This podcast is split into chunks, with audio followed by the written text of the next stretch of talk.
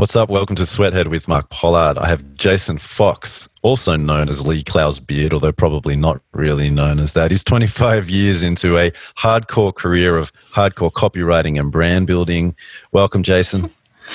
Thanks for having me, Mark. Good to be here. Pleasure. I hope you appreciate my use of hardcore twice in the introduction because that's how hardcore you are. And because you're so hardcore, we're going to talk about hardcore fundamentals today. We're going to talk about Lee Clow's Beard, a bit about your career and what on earth it means to do writing that works in this day and age. For those who don't know, Lee Clow's Beard is a hilarious, matter-of-fact social media empire. A hardcore social media empire that doles out very practical advice that sounds philosophical and therefore more important. Uh, that's probably the tone of voice you wrote. Philosophical, therefore more important. Uh, just yeah, about exactly. How to do the job that we all do. How did you come to do it and when did you start? I started in the spring of two thousand nine. I was, I guess we would say, freelancing or unemployed at the time. Uh, Twitter had finally started to take off a little bit. I'd been, you know, on Twitter for a while, but it wasn't, you know, no one was doing a whole whole lot with it. It's finally gained a bit of traction. And I knew I had clients who may or may not want to be uh, beyond the social medias, uh, as the kids might say, but they, they, they won't because they're much cooler than I am. Decided I should be on there trying to do something, so I knew how, how it worked. I also knew that no one really cared what uh, this random guy in Dallas, which is where we were living at the time, I necessarily had to say bad things. It's like, well, what else can I do to maybe gain a little bit of traction uh, with what's going on?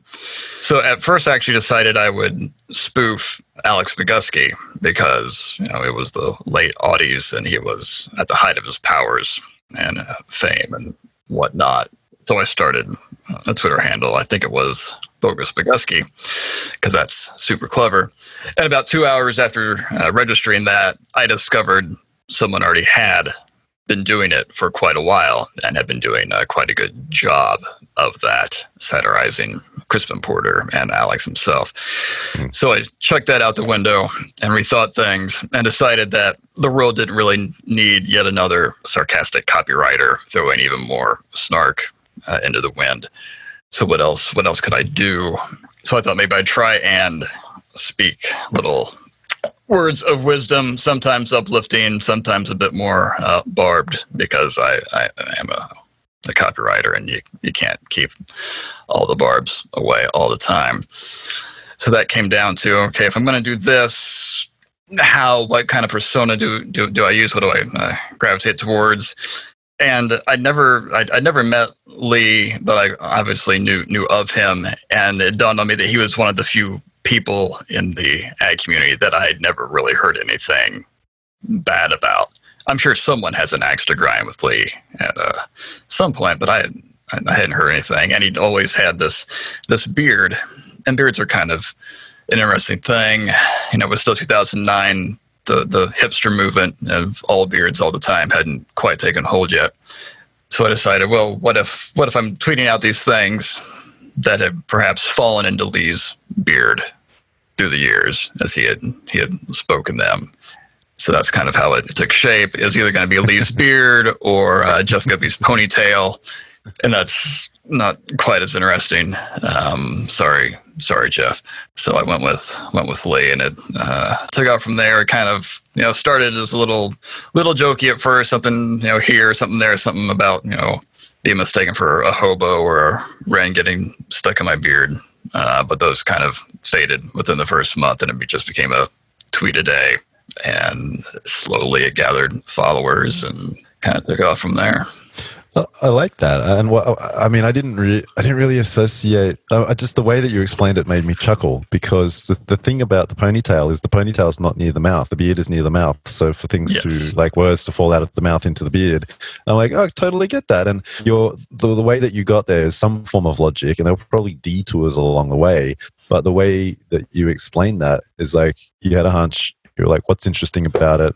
Uh, and I'm not explaining yourself back to you or you back to yourself. I'm sort of explaining this to other people who wish they could do the work that you've done and to have an amazing Twitter account and social media presence like you. But that, that flow of logic is interesting because that's kind of how it works, right? You're like, okay, who's interesting? Lee Clow. He's got a beard. What, what could I do? He's going to be talking. Things are going to fall into his beard. I'm going to call it Lee Clow's Beard. Boom. That's basically what happened, right? Pretty much, yeah. That's pretty go. much it. And it sounds simple and obvious in the telling, but I was chuckling as you were telling me the logic and how you got there, which is what good ideas should do, unless they're really sad ideas. When you talk about, when you use words like spoof and sarcastic and barbed, what made you barbed in life, Mister Fox? Oh, I'm a bit of a cliche from a, a writer standpoint. You know, I've got this streak of melancholy. I can see things from pretty much any angle, both good and bad. I can see the glass as being half full and half empty and everywhere uh, in between all the time. So that's that's just how I am. And I've I've I came I came to writing through, you know, sarcasm. Let's face it, I was a teenager at one point in my life, and that's how, you know, teenagers talk. I've got three kids of my own now who are unfortunately as gifted as I was or am in the department. So now I have to teach them to think a little uh, brighter about, about things in life. Mm-hmm. So, but that's that's how I started in in high school. You know, we were into Monty Python, you know, in a in a rather big way. My Uh, a group of friends, so that's obviously great, great training for that uh, style of humor that I like. Very uh, totally. British. Do you have Go a favorite on. Monty Python movie? Oh, uh, it'd have to be Holy Grail. It's hard to, oh. it's just hard to, to top that. We, we we did, however, convince my English teacher my junior year. We convinced her to let us watch Life of Brian in class. Yeah, so that was that, that was nice. She was actually a rather a rather cool teacher. I, I love that. I was over in London recently and met a guy who helps run one of the independent cinemas over there. They do really creative stuff, and I'm like, could you please do a Monty Python night? And it's like, if you bring a Brian to watch Life of Brian, you get in free. Like, I just wanted to like do this Bring a Brian thing because it's it's such a, a hilarious movie. It's it, I wouldn't say it's aged amazingly well. And then on YouTube, there are all these interviews that happened around the time with, you know, was it some cardinal or archbishop trying to get it banned, and some of it was it was banned in certain places. And yeah, it's amazing, you know, like the stuff that some of us would talk about, and maybe even some of the stuff you tweet. You might have been in real trouble a few decades ago. It's quite possible, which is which is fairly funny because in real life, Um, as folks say, I would be considered a bit of a square. Um, you know, you don't. No one looks at me and thinks that guy. That guy is creative. No, it looks like I stepped out of a Gap store, even though I have uh, moved up to J. Crew and uh, some other uh, brands. But I'm not. I'm nothing that people think, oh, that's a wild and crazy guy. If I can steal from Steve Martin. Yeah. Do you dress yourself, or does somebody else buy your clothes? I do. No, I, I have I have graduated to um, uh, dressing myself and knowing what looks uh, decent on me, which is not skinny jeans, which do not look good oh. on anybody. No one. No one out there. That's good. I, I appreciate that you're taking responsibility for your for your uh, adult fashion. That's very important. Uh, when you used the word melancholy before, it's a word I identify with. It's a word I use a lot. Uh, I'm currently working with someone on my melancholy. How are you using that word? Is it is it was that just like a flippant mention of a of a word, or do you feel sadness quite often and try to work out how to use it in creative ways? Um, no, it was definitely not a uh, flippant use of the the word. Um, how to explain it? Um, yeah, how, how do you experience it? Is, is it something that's new? Has it been with you for a long time? How have you come to understand it? Yeah, it's it's it's always it's always been there. I've never you know, I've been a pretty, I guess, even keeled sort of individual, but it's never. I'm not a ray of sunshine. In fact, that was my uh, uh, nickname at one of the agencies I, I worked at, which obviously was uh, meant in in jest. My nickname was Sunshine. I'm not downbeat necessarily, but I'm not, no one would accuse me of being effervescent. That's just not me. And that's, frankly, that's probably uh, hindered my uh, career on, on some level because I'm not, I'm just not bubbly. That's mm-hmm. not me. You know, I'm, I'm sorry. I'm not, I'm not someone who tries to tear other people down in any way. And I'm not trying to, you know, extend the misery or anything. That's just kind of uh, how I am and how I, how I see things. And that, but that to me to be some other way, maybe it's lifelong naivete that I don't want to change it too much because that's how I see things and that's how I can perceive things and that's how I can get, you know, into the feelings of, of others and un- uncover truths about why people do what they do and buy what they buy and enjoy what they enjoy and how do I reach those folks. Yeah. So I don't, I, I don't want to numb um, any sense of uh, feeling. that I've gotten, if that's how I am, as long as, you know, it's it's not a, you know, an actual medical or, you know, mental issue that should be mm-hmm. addressed, then I'm, I'm fine with it. Have you talked to many people about it? No. Okay. Well, I, pr- I appreciate you sharing. And here's the thing. There are hundreds of people listening right now. Not everybody. There are hundreds of people who are listening right now who are like, oh, it's not just me. Uh, what you were just saying, I've written pages and pages about, and uh, I've recently started therapy for the first time in fifteen years.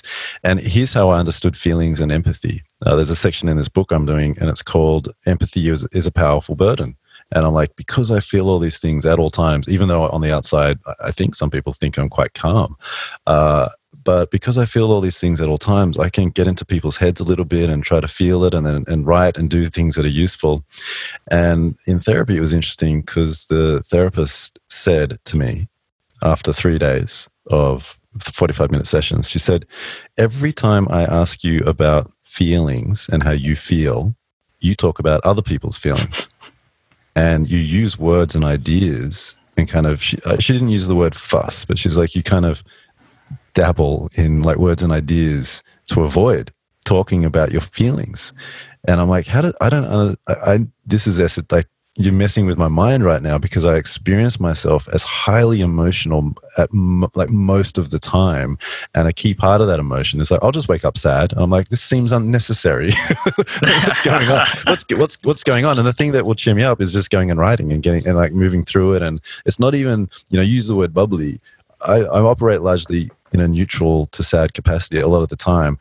Doing this right now, I feel joy. I feel happy. I feel real. This, this is great. So, uh, I'm, I'm sort of jumping into your story a little bit because people who are listening often don't have people around them who can support them through their own feelings. And many of these people are attracted to our kind of industry. So just wanted to point that out. Like, have you ever talked about this, like a proper conversation with anybody?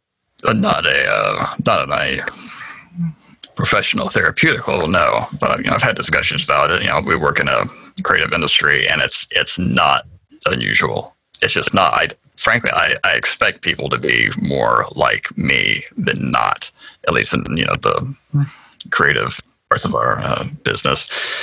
But the more, you know, the, the older I get, the more I realize that kind of most people are this way. And, and those who, those who aren't, those who have a, I guess, brighter disposition are really, in a way, blessed. But you are who you are. You know, you, you have the cards you've been dealt with, and how are you going to, to deal with that and use that? I mean, I don't I don't have a miserable existence because of it. I actually have a very good existence because of it.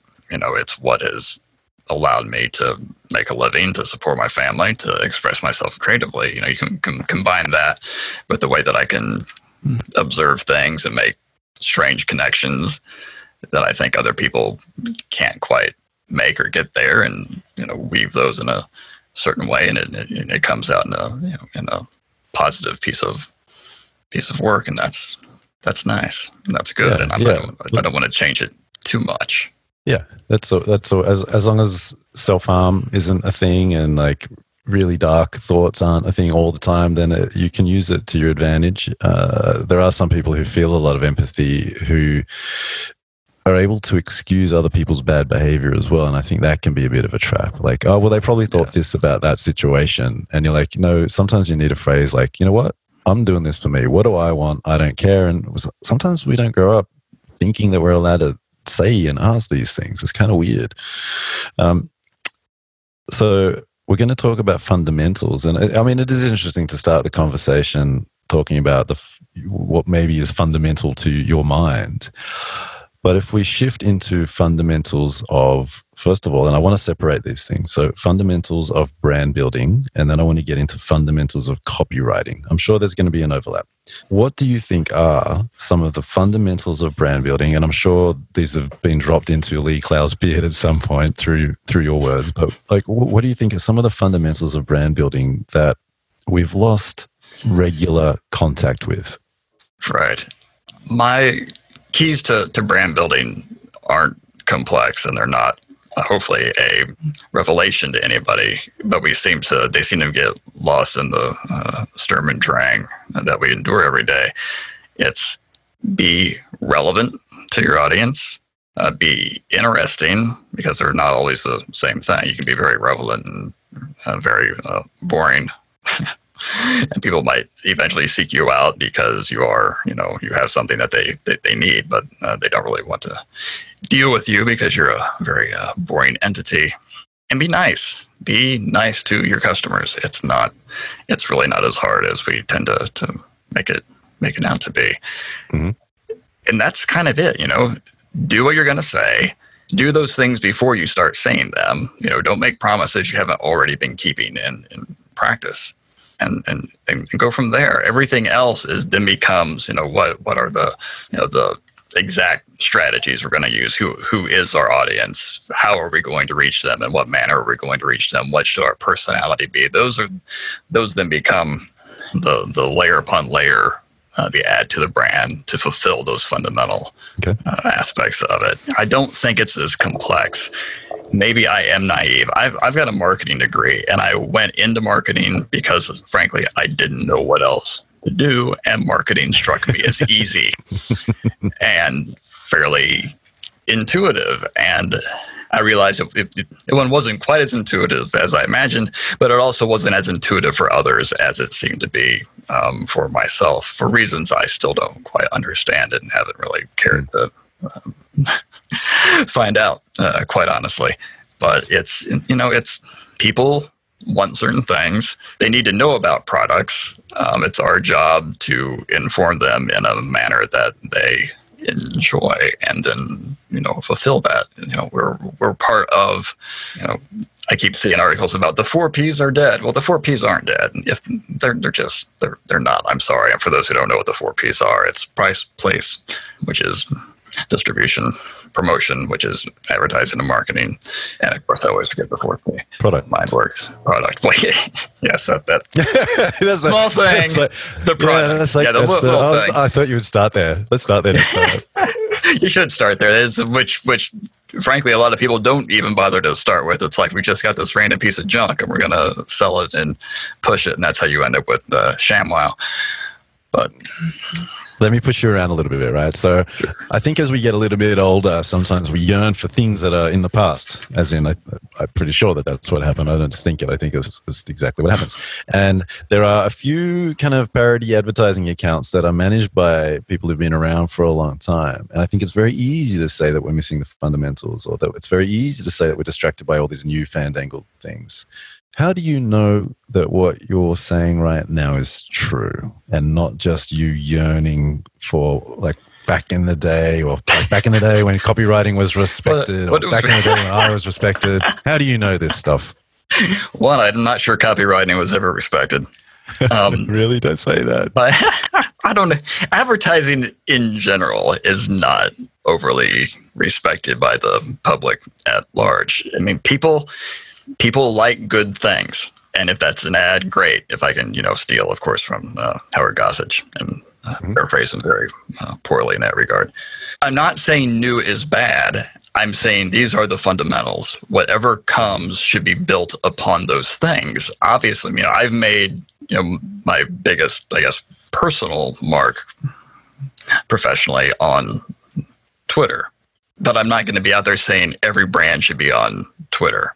Most brands can't pull it off. They're just, they don't have, they don't really have the resources, especially small brands. Now, some small brands, that's all they've done. They've gone after it and attacked Twitter and done something really, really great with it. And that's fantastic. To me, all these things, all these shiny things that tend to distract us, they're all tools. But if you haven't taken care of those fundamentals, then you're kind of just throwing darts at the board after, you know, five pints of Guinness and a blindfold, and hoping something hits the bullseye. Mm-hmm. So if you don't have those fundamentals in hand, then you don't know what to use. So then you're you will be running after all the next, you know, okay. You know, we got to be on this social network, or we got to be over here doing this, or we got to, you know, before it was social, it was, you know, forms of direct mail and personalizing direct mail and all these things. There's always been something next. Yeah. And there's nothing wrong with those things if they work for you, and if they match, you know, what you need to be doing as a, as a brand. I don't have, I don't have any bias against anything because it exists. If you can make it work, then fantastic. It's just we tend to run after things, and everything's the next big thing. And people pour all this time and, and effort, and then they'll say, well, this old thing is dead and it doesn't work. It's like, well, it might it either might not work as well, and that's true, or maybe maybe it is dying. But for a certain brand, it might still be a, a viable thing. So let's mm. let's not make, you know, we, we do deal in generalities because we're in marketing, and that's, you know, we kind of have to, or we go go insane. We don't want to micro niche everything to death. But what's these grand sweeping statements usually mean that whoever says something is dead, well, they're selling the opposite of what that thing is. So, so part of your diagnosis that we've run over, a lot of people are running over the fundamentals rather than doing them, and they're running over the fundamentals to do something new. Is is people talking about how something's dead, and then how you're just seeing a lot of brands who are kind of flail active but flailing in the things that are new. Is that basically what's going on that gets you to your diagnosis, Doctor? That's probably pretty fair to say. Yes. Okay. Yes, I would agree with that. What about copywriting? What are the, what are the fundamentals of copywriting? If you know, because people who there are people who do strategy work who listen to this, and they they write all the time. You know, I don't always know what language they're using to write, but they write all the time. That was a little slap, strategy people. Um, stay stay with me. It was a loving slap, a melancholic but loving slap, and an optimistic. I'm very optimistic. Like what how, what could you teach somebody about? Somebody who works with copywriters about their actual craft, like what are the fundamentals of copywriting? That's my question. Oh, wow. Um, I wish I had written a book on it so I could pimp it right now. The copywriting is different from even what a, a strategist, you know, writes in the brief or an article or, or, or a column, even though they they do have similar needs and that they need to be interesting. You know, they need to speak in a way to their their audience that, you know, draws them in, even if it's, you know, a strategist writing a brief for someone, you know, that they work with. You know, that writing should still draw those people in. It needs to be clear enough. You know, we speak about uh, clarity all the time. For some things, it needs to be, you know, super clear and blunt. That's probably more to the point that a, you know, on a on a brief, you know, it should probably be crystal clear as opposed to, you know, trying to be funny and have people confused. Whereas in copywriting, I want to be interesting and clear, but I will trade a little bit of clarity to make something more interesting if I think that's going to, you know, keep people involved with it. You know, everything does not have to be over over explained and put into, into bullet points in an ad or in a script. In the way, um, it might be better suited to to the the brief. Um, Copywriting is uh, it's it's this crazy thing that is at once seems very simple. It's like it's like anything in advertising or in, in life, really. Things that are done very well often seem that they were done very simply, but it took a lot of complex thinking and a lot of practice and a little, uh, in, in some regards, a lot of trial and error. Maybe not even on that piece, but for the last twenty years that someone's been doing something to get to that point. To have something that is is is honed, that they can speak in the voice of the brand and make it make it something someone actually wants to read, or if they don't want to read it, the headline was compelling enough that they've, you know, flowed down into the copy and they're glad that they read it. It gave them something. And to me, that's that's the point of copywriting and of making an ad. And it has to do with the, with the design as well. The ad should be its own reward. People should feel, should feel like they didn't waste their time, which I think most ads, and people say most ads are ignored, and that's to, to a certain uh, degree, that's that's true. But some ads can't be ignored because of their, their placement, whether that's, you know, a, a piece of outdoor or a banner ad or any of those things. You're you see them. And even if you're trying to tune them out, if you can't tune it out, don't annoy the rot out of me. You know, don't just offend my sensibilities just to try and s- sell me something. I know what an ad is. I know you're trying to sell me something. That's fine. I know how the world works. But make it interesting. Give me a reason to to, to care about it. Mm. And then get on. And I've started rambling again, so please. Totally cool, totally cool. Uh, that's what happens when you reach one hundred years old. I'm joking. I'm just trying to mess with you now, Mister Fox. Um, when you talk about the words in copywriting giving people something, what do the words give people? What what could they give people? Well, it's like it's like any great writing. You enjoy the words themselves. You enjoy the little, you know, story, which, you know, we throw around storytelling a bit too much, I think, in, in advertising, because I'm, you know, if I'm, if it's a, let's say it's a chunk of body copy, I'm not weaving the same kind of story that an author is, you know, in a, a novel or even a, a short story, because you're trying to get some features in there. You're trying to do this, but your, your trick is, how do you weave that in such a way that it is just this, you know, this snippet of a story, a, a, a taste of the story to come if you are to explore the brand further or to go buy the product, and then experiencing that product is the payoff for what was said in the ad. So there's there's flow, and there's uh, rhythm, and there's uh, word choice and stylistic things, and you've got fifty words to pull all that uh, together and do it well. And, you know, someone should be able to to, to read that, and uh, it, it it is it is flow. I've I've yet to meet a good copywriter that doesn't have rhythm. That doesn't mean they can dance well, but mm-hmm. they do have a sense of musicality about them. Um, mm-hmm. The best ones just I mean, do it because... Let's face it, if you can use your words to dance, you're probably not a very good dancer. um, I don't have any video of myself to either prove or disprove that statement. Well, it gives you something way. to work work on over the weekend. Yeah, like when I so when I'm talking with strategists about writing, I, I like an ad and a brief to at least give the reader one thing about themselves that they might not have known before or thought about before. And that's just one kind of creative constraint. But I, I think that's the way that I, I, when I hear you say, I want the words to give the, the reader something, that's, you know, I'm hearing rhythm and flow, et cetera. And then I'm, I'm adding things like, tell them something they haven't heard before. Tell them something about themselves they haven't heard before. And that it's interesting to kind of put all those ideas together. How do you understand your rhythm when you're writing, and does it shift that much, or has it shifted that much over time as you've worked on different brands? Is there still a bit of the old Foxy rhythm in everything? Yes, there there, there is. That's just your your style. And even when you can capture a different voice, you're... N- you can change your rhythm up, but you still know it's it's you, because it's like a great... a great band. They do ballads, they do, you know, up tempo, they do mid tempo.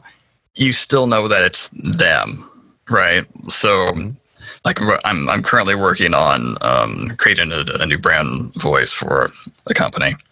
So I did two different directions, but those two different directions are still... it's based on the branding platform they already have. So they're not wildly divergent, because they shouldn't be wildly divergent, but they are different enough that you can tell these two things are not not the same, and you need to pick one or the other direction in which which to go. And while people who know me could probably read those and say, oh, that sounds like Jason, hopefully no one who doesn't know me would see that and then see another brand that I've worked on and said, I'll bet the same guy wrote those things. Mm-hmm. Hopefully, just say, well, those are both, you know, a couple of pieces of smart writing. Mm-hmm. So you, you can't you, you can't completely take yourself out, and I think that's one of the the hardest challenge of having a consistent brand voice, especially for bigger brands, is that they have, you know, a lot of different writers working on them. So trying to keep that consistent and everybody doing the same thing and the same style of rhythm, the same this, that, and the other uh, becomes a bigger a bigger challenge when there's not just totally totally. One, I would. I was doing it. So I was hoping to get to a question asking you to explain or describe the tone of Lee Clow's beard as a bit of an exercise, because I, I think tone of voice discussions that I've seen over the years have always f- let me down, and I kind of bought into it originally, and I'm like, hang on. After two, three, four years, you're like, these are the same words, like simple, optimistic, empowering, accessible, humorous, and simple, not basic, and you're like, like, I don't get what any of this means. What are you talking about? If you were to think of Lee Clow's beard, how would you describe the tone? Oh, wow. That's a good question, because Lee Clow's beard is, it's me. I mean, that is my personal writing. That's that's the way that I do do things. I just slapped mm. Lee's face on it. And I was lucky enough uh, or cursed enough that people who knew Lee thought it sounded like him. So originally, before it was revealed who it was, and even now, because people don't tend to pay attention uh, closely enough, I'd have people follow me and D M me who thought it was Lee, and they'd be like, I'm going to be in, you know, Los Angeles this weekend. Would you like mm-hmm. to meet for tea? And I'd, you know, I'd kindly tell them, it's like, this isn't, this isn't Lee, please, you know, which is fine. I, I never made it. I never said that it was me in, in the beginning. I, but I never claimed to be Lee. I kind of thought people would realize that, you know, possibly the most famous advertising art director of, of all time does not sit around trying to think of one, you know, one hundred forty character quasi smart thing to say every day and tweets it out at, you know, between nine and ten a.m. Pacific time. You know, he's he's got more important things to do with his life, whereas I did not have more important things to do with my life. So that's that, that's where we go. But its tone is, you know, if, if you're going to, you know, label it, you know, nailed down tone, you know, it, it comes, you know, you, you start using those those words that everyone starts using. Hopefully it's it's clever without being too clever. And I probably tend to push that boundary every once in a while. Um, I want it to, you know, always be smart and accessible, um, and interesting in, in word choice. Uh, sometimes I go maybe a touch um, overboard with that, but I, I also I, I assume my audience is is intelligent, and if they they don't get it, they don't get it, and that's that's fine. There's enough out there. I'll be back tomorrow, and they'll get that one, which I think is another thing that tends to be to, to be uh, missing in uh, a lot of advertising in general, is that we we assume the audience is not as smart as they they are. And, you know, the, the, the populace as a whole, you could argue just by being on Twitter that, you know, we are just a bunch of idiots uh, trying to burn down the planet. But people know what ads are. People are quite media savvy. People know what you're trying to do. So treat them with respect. And, you know, they don't have to get every joke. They don't have to understand every single word. People would rather be assumed to be smarter than they are than not. Um, so that's that's how I, I tend to write almost everything I do, even when it's for a very simple brand. It's interesting to hear you use some lofty brand language to describe your own tone of voice, and, and I think that's because it's accessible to you. Uh, but I, I think after a beer or two, maybe there's some sharper language coming out, Mister Fox. Such as?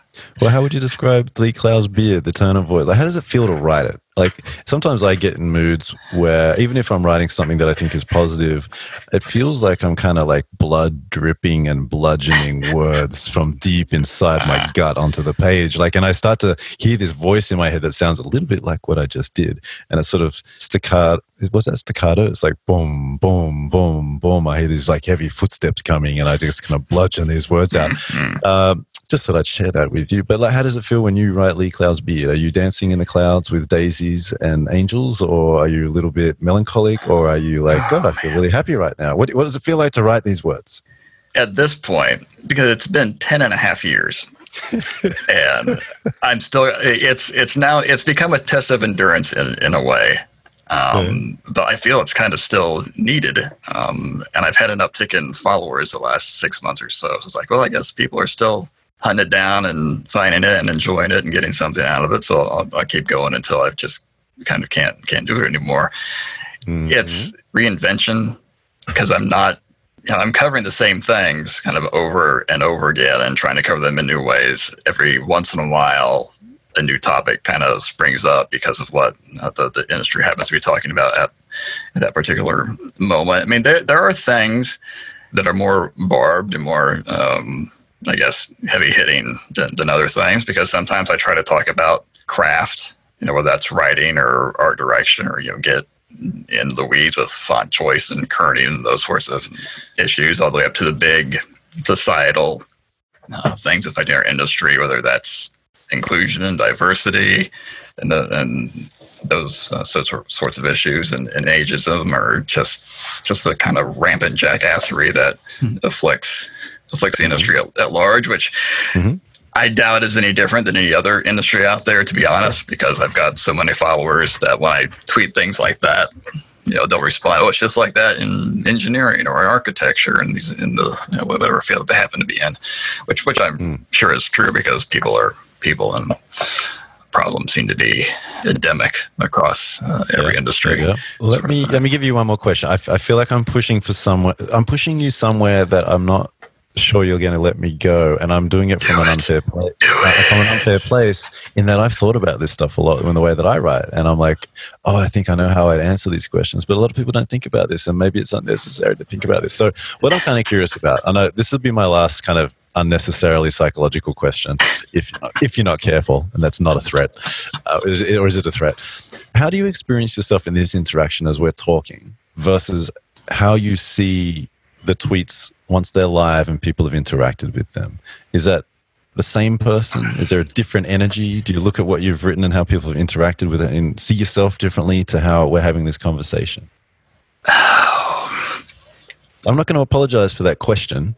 I think it's a good question. You should, you should, you should probably apologize for most of the questions, but I'm going to go ahead and, go ahead and answer these. Um, and, and in, in a certain regard, yes, because you know, obviously I have my personal account where I say different things, and the, obviously a bunch of random things that have nothing to do with advertising and just being a, a, a goofball or, you know, poking the bear in different regards, that I'm not going to do on Lee Clow's Beard, because that has its own mission. And even though its style is me, and I'm not tweeting anything that I don't believe, you know, I'm not just trying to make up some random, you know, junk that sounds good and about advertising, and these are things that I do stand behind. It's not the same thing. It's it's a chunk of me, and it's what I believe about advertising, but it's obviously not all of me and the totality of me. And you know, I give want me the words. Give me, I want you to describe the words. You, you keep fending me off, Mister Fox. Describe the like, word. Like how? Not, how do you describe? Maybe I don't understand what you're wanting. I, question you're I asking. Know, I, I told you it was a pretty amazing question, and sometimes amazing questions don't it's make so sense. So amazing that it's gone completely no, like, over my aged brain. No, no, well, that's that's part of the theater of uh, whatever it is that I do in the world. No, it's um, like I see. So when I when I do talks or training or write, I see a certain um, like positive, upbeat, electric energy. But often when I'm interacting with people, um, anxious or nervous or a bit sad, and and also when I'm writing, there's sometimes like this kind of anger and uh, like a, a, a quiet violence sometimes in some of the stuff that I write about, and that's on a personal level, right? So I, I kind of experience myself in those those three ways. What words are you going to choose to answer the question? I just answered my own question, Mister Fox. Oh, about that, I'm never. It is true. It is at this at this point. It's it's a little more mechanical, I guess, than, than it used to be, because I'm trying to not repeat the same things over and over again. The themes, of course, are going to come back multiple times as I continue to do this. It's rare that I'm that I'm writing anything from a place of uh, anger or urgency, just because I've already covered almost everything. I've already been there and and done that. So I'm trying to be, I'm trying to find a different perspective on it, not just a different way of saying it, but a different angle to to, to focus on, bring a, you know, something a little different to the forefront of that particular issue. So it, it becomes more of a of um, a puzzle of both what to talk about, because sometimes I'll see a, a tweet from somebody and that sparks it, and I'm done in, you know, ten minutes, and I'm good to good to go. And other times it's just a, a struggle, you know, to, to, to get something that I think is, is, is worth posting that day. Okay. Even though I've got this massive list of uh, unpublished bits and, and pieces, mm-hmm. It's just that that that that is what it it is. I'm I'm I'm driven to hopefully do something that matters for the the, the industry. So if if someone out there is wondering, why am I bothering doing this? I'm surrounded by people who either don't know what they're doing or aren't wanting to do things the way I think they should be done. Then maybe there's this other rando out there who thinks and feels the same way I do and has some insightful things to, to, to share, because he's he's yeah. been around the, the block a few hundred times more than than, than I, I have yet. Mm. But I, I, I am very sprightly, by the way. I'm just going to throw that out there. Yeah, I don't know what to believe. The thing is, you started with words like uh, spoof, sarcastic, and barbed, and the whole time my brain's going, I'm going to get through the barbs, I'm going to get through the barbs, I'm going to get through the barbs. Am I in? Am I in? And uh, I don't know. What kind of barbs? Like, I mean, I don't I don't mind. No, you use the word. You use your word. Well, I know it is. Yeah, no, there are things that are barbed, and I, I don't shy away from those things. I mean, I call out, but it's it's always, even though a lot of things are inspired by things I've actually experienced, I've been around people used to wonder, well, is that about this particular client or, you know, this incident? That's like, I've been around long enough and been in enough agencies and dealt with, you know, scores and scores of clients. Any experience I've had is not the first experience that I've had in that regard. So anything that I'm talking about, you can't point to one. You can point to four or five okay. or a dozen, and they've all been melded together. So I'm never seeking revenge or anything upon a particular person, but there's a particular mindset that I don't mind attacking. You know, there are certain clients who think a certain way. There are certain agency owners that think a certain way.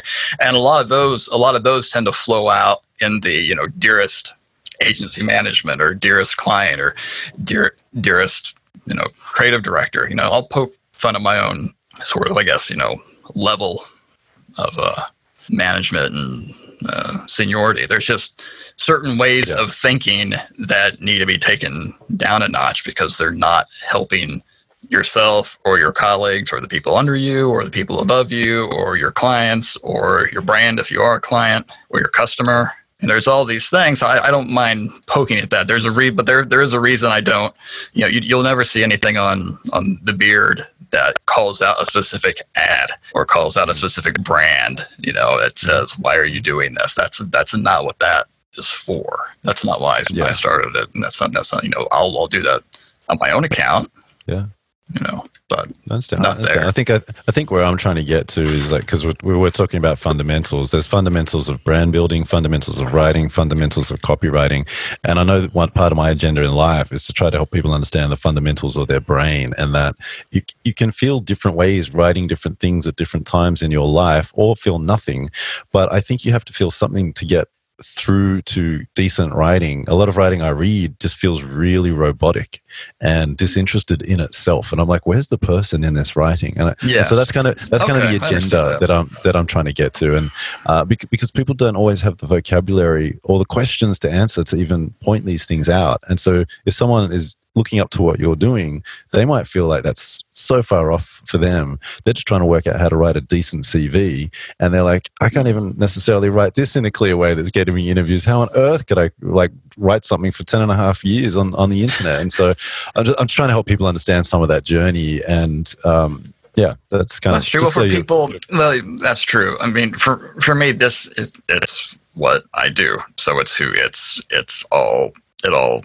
It doesn't always flow per se, but it, it comes out. It's already it's already there. I already know how to do it. You know, I would yeah. say if, if if you're unsure of how to make something, you know, good or better from a writing standpoint, start with making it clear.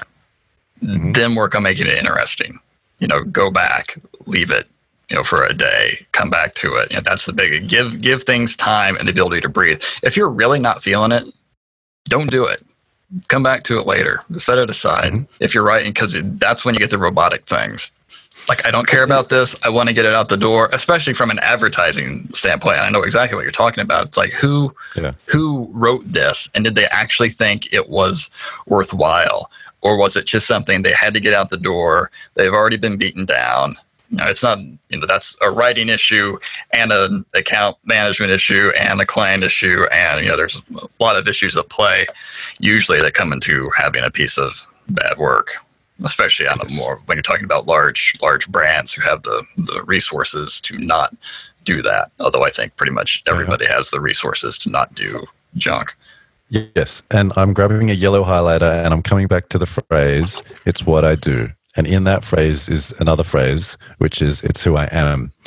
And that sense of self, whether it's acknowledging melancholy or writing in a, in a mechanical way or having words that need to go somewhere, that is even that's that's a gift of an idea and a thought. It's not always easy. It can be complicated. But a lot of people, when they're starting out, They, they're like, I think I'm a writer, but like, they don't, that's not like, this is who I am. This is my voice. This is what I'm about. That just takes time. Did you feel that early on? Or is that, is that like a, a sense of, is that some, did you arrive at that sense of self later in life?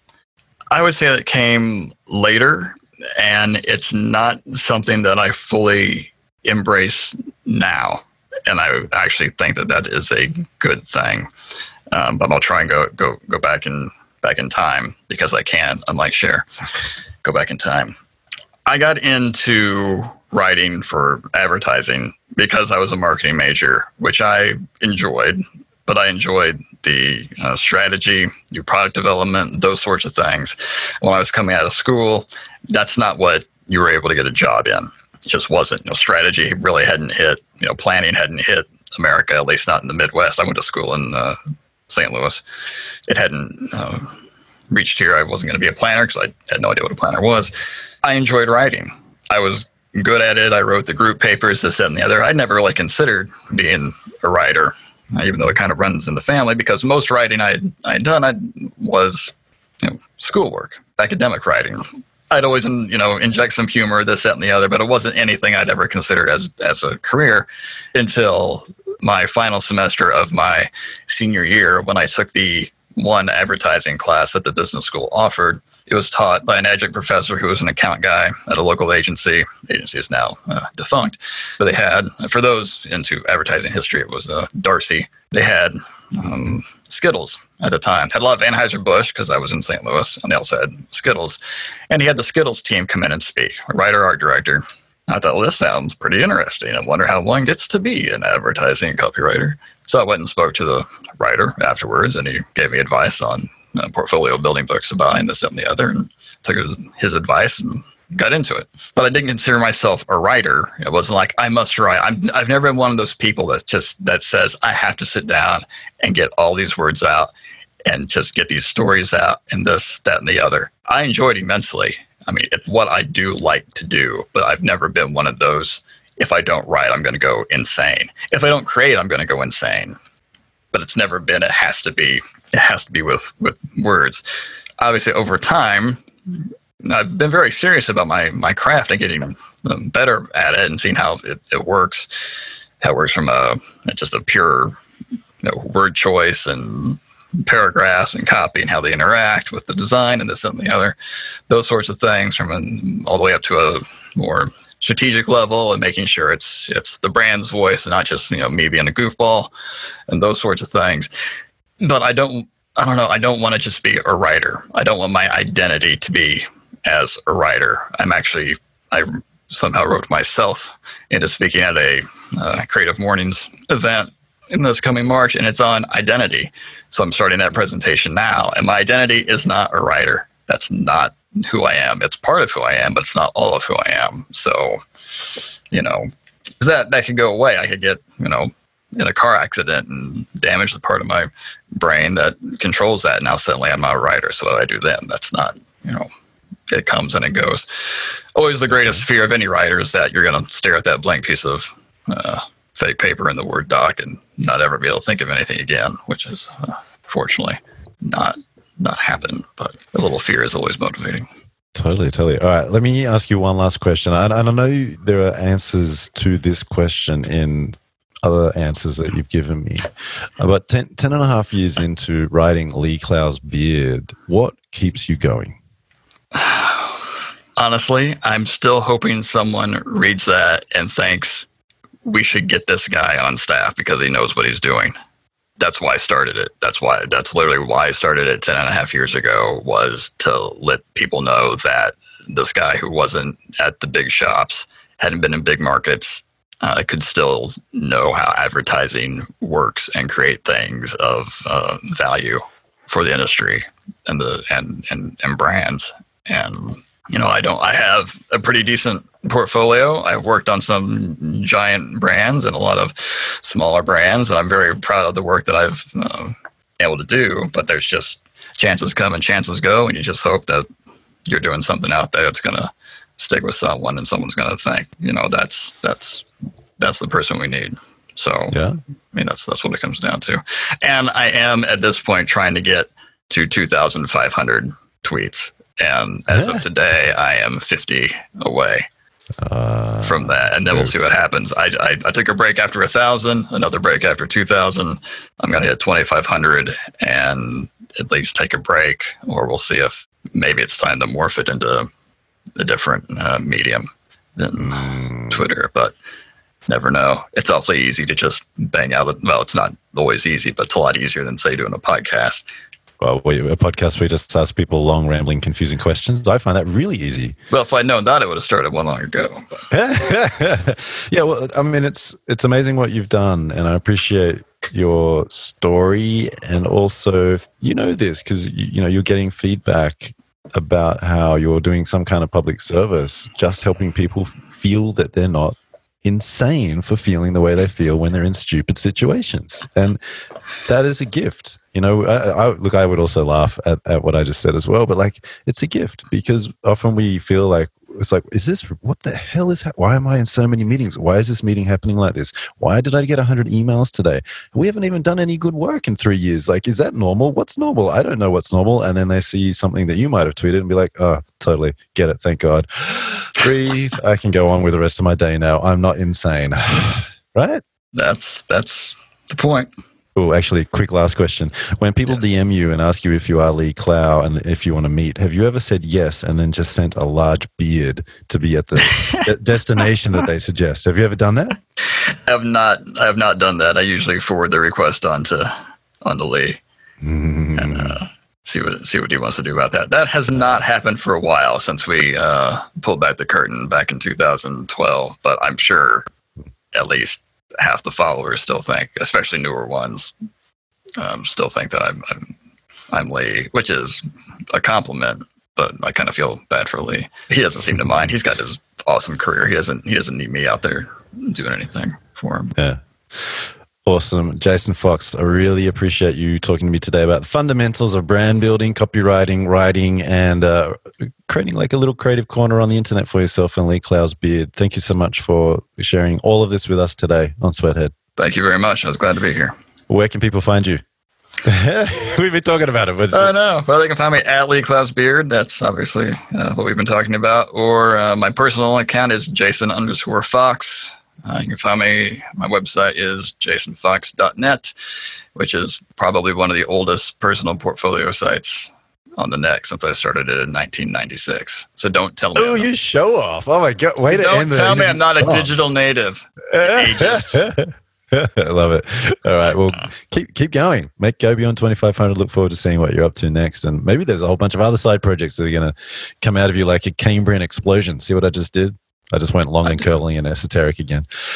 Uh, Jason. At least I got the reference. You're very welcome. Thank you. Peace.